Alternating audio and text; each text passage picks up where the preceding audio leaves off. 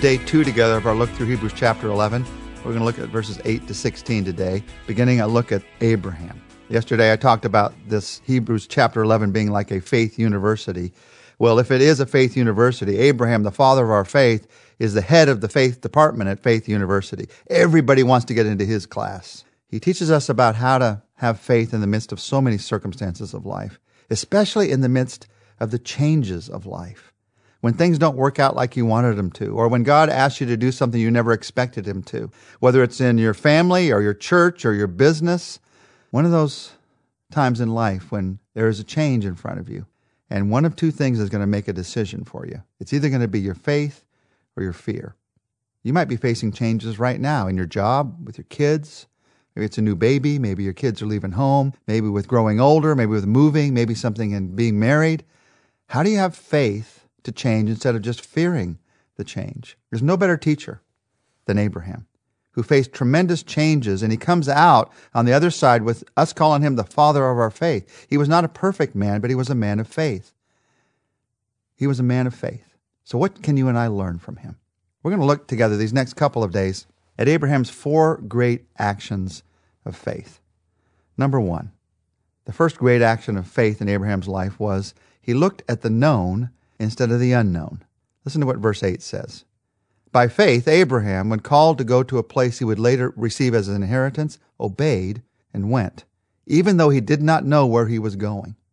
The unknown was where he was going, the known was the Lord who asked him to go there. Abraham's story, you may know it very well. He's successful, he's comfortable, he's a businessman, and God says, Here's a change. I want you to move. Where? A- across the street, across the town? No. He wants him to move to a place called Canaan. For him, that was a world away. That was a place he'd never even known or understood. It would be the, the only way I could explain it to you and I is if God said to you, I want you to move to Mars. That's how far away this was for Abraham. And even though he didn't know where he was going, he knew the one who was asking him to go. And so he said yes. Do not let your fear of the unknown keep you from doing something great, becoming someone great, what God wants to do in your life. Realize that life does not always come with an agenda attached. Some of us, unless we know all the facts, exactly what we're getting ourselves into, we do not want to get involved. Well, faith involves stepping into the unknown. So, how do you do that? How do you step out? When God's asking you to do something and it's an unknown, how do you step out? A couple of practical things to do is first, you just look at the first step instead of the whole journey. Don't, don't worry about everything in the whole journey until you've taken the first step. God will be with you one step at a time. He hasn't promised to be with you 50 steps ahead. He's promised to be with you in the next step. You also look at God and not yourself. As long as you look at yourself, you're going to think, I can't do this. this is impossible. And with just you, it is impossible. But it's not just you. God's the one who's asking you to do this. So Abraham, he looked at the known instead of the unknown. Second great lesson of faith from the life of Abraham is he looked at the future instead of the present. And so by faith, he made his home in the promised land. That's what it says in verse 9. Verses 9 and 10 say, By faith, he made his home in the promised land, like a stranger in a foreign country.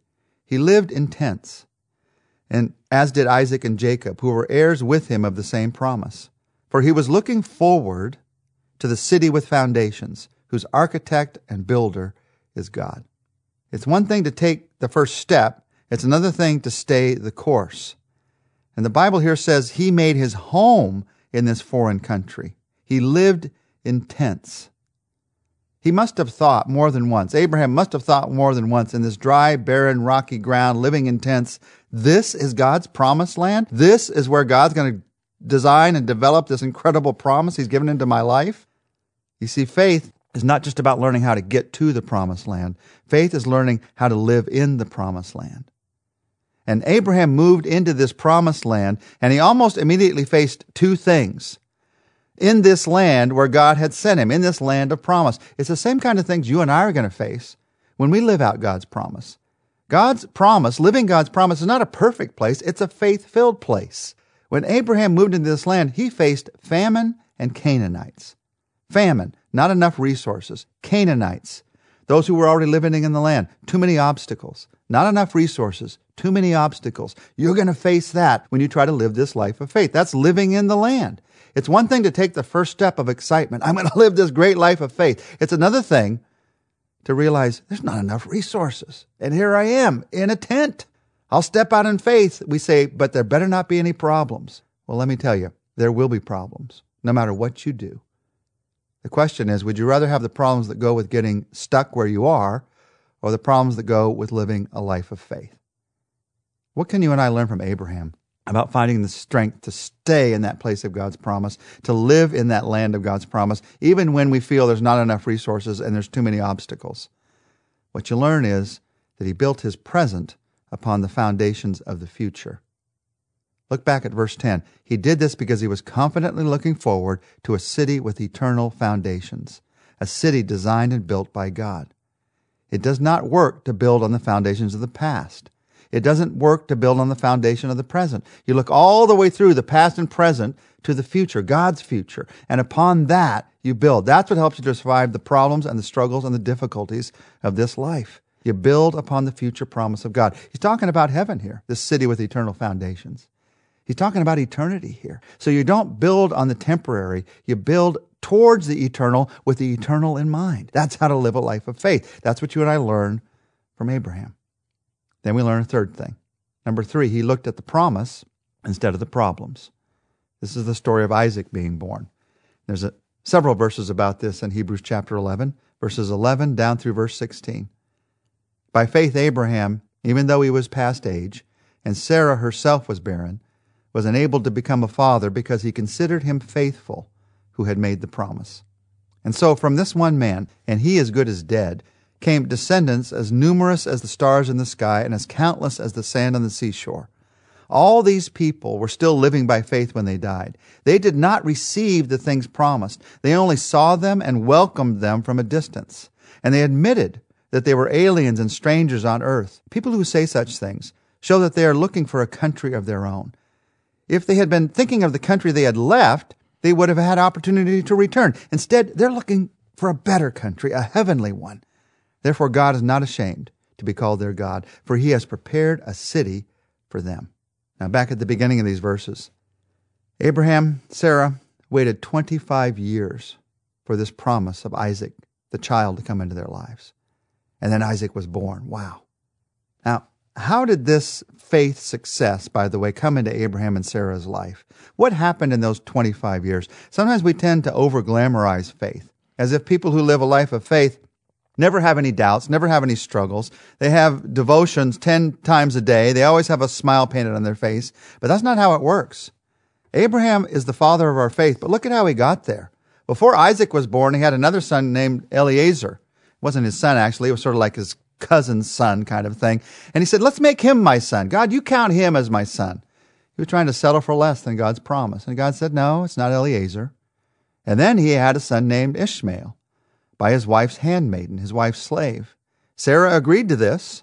We won't get into that whole story now, but the idea behind this is they both felt we're going to have to do this ourselves. God's not sending the son. Let's figure out a way for it to happen. A do it yourself kind of faith. And so God says to Abraham, No, it's not Eliezer, it's not Ishmael. And then he sends Isaac. That moment of recognizing you can trust in God. And when Isaac came, they recognized it wasn't them cheating, it wasn't them figuring it out themselves. They realized God did it. You don't feel when you read the story of Abraham like Abraham worked things out or Sarah planned things right. You look and you say, Isaac, wow, God did it. Now you may know the name Isaac means laughter because Sarah laughed when she heard that she was going to have this baby. She's 90 and Abraham's 100. You'd have laughed too. But then God sent something ridiculously wonderful into their lives when he sent Isaac this unexpected, this unexpected blessing of God that came from a faith that they'd struggled with for 25 years. One of the questions I have for you is Are there any little Isaacs in your life? Promises that you're living that you felt impossible? It might have to do with a ministry in your life or your family, or it might have to do with a kind of character that God has brought into your life, or the, a love for God's word that He's brought into your life promises that you're living that you felt were impossible. As you watch those promises grow, they should be living reminders of the graciousness, the faithfulness. God has brought me laughter, and everyone who hears will laugh with me. God has brought you joy. God has brought you that Isaac. God can be trusted. Now, tomorrow, we're going to look together at Abraham's fourth great action of faith. But today I'd like to end by talking to the Lord together. Father, as we read this story of Abraham today, we pray that you give us faith to go and you give us faith to stay. The faith to go, to step out, to go to that place of your promise, but then the faith to stay in that promised land, even though there are obstacles, even though there's not enough resources, to realize you are working in that place. Give us the faith to go and give us the faith to stay, we pray. In Jesus' name, amen.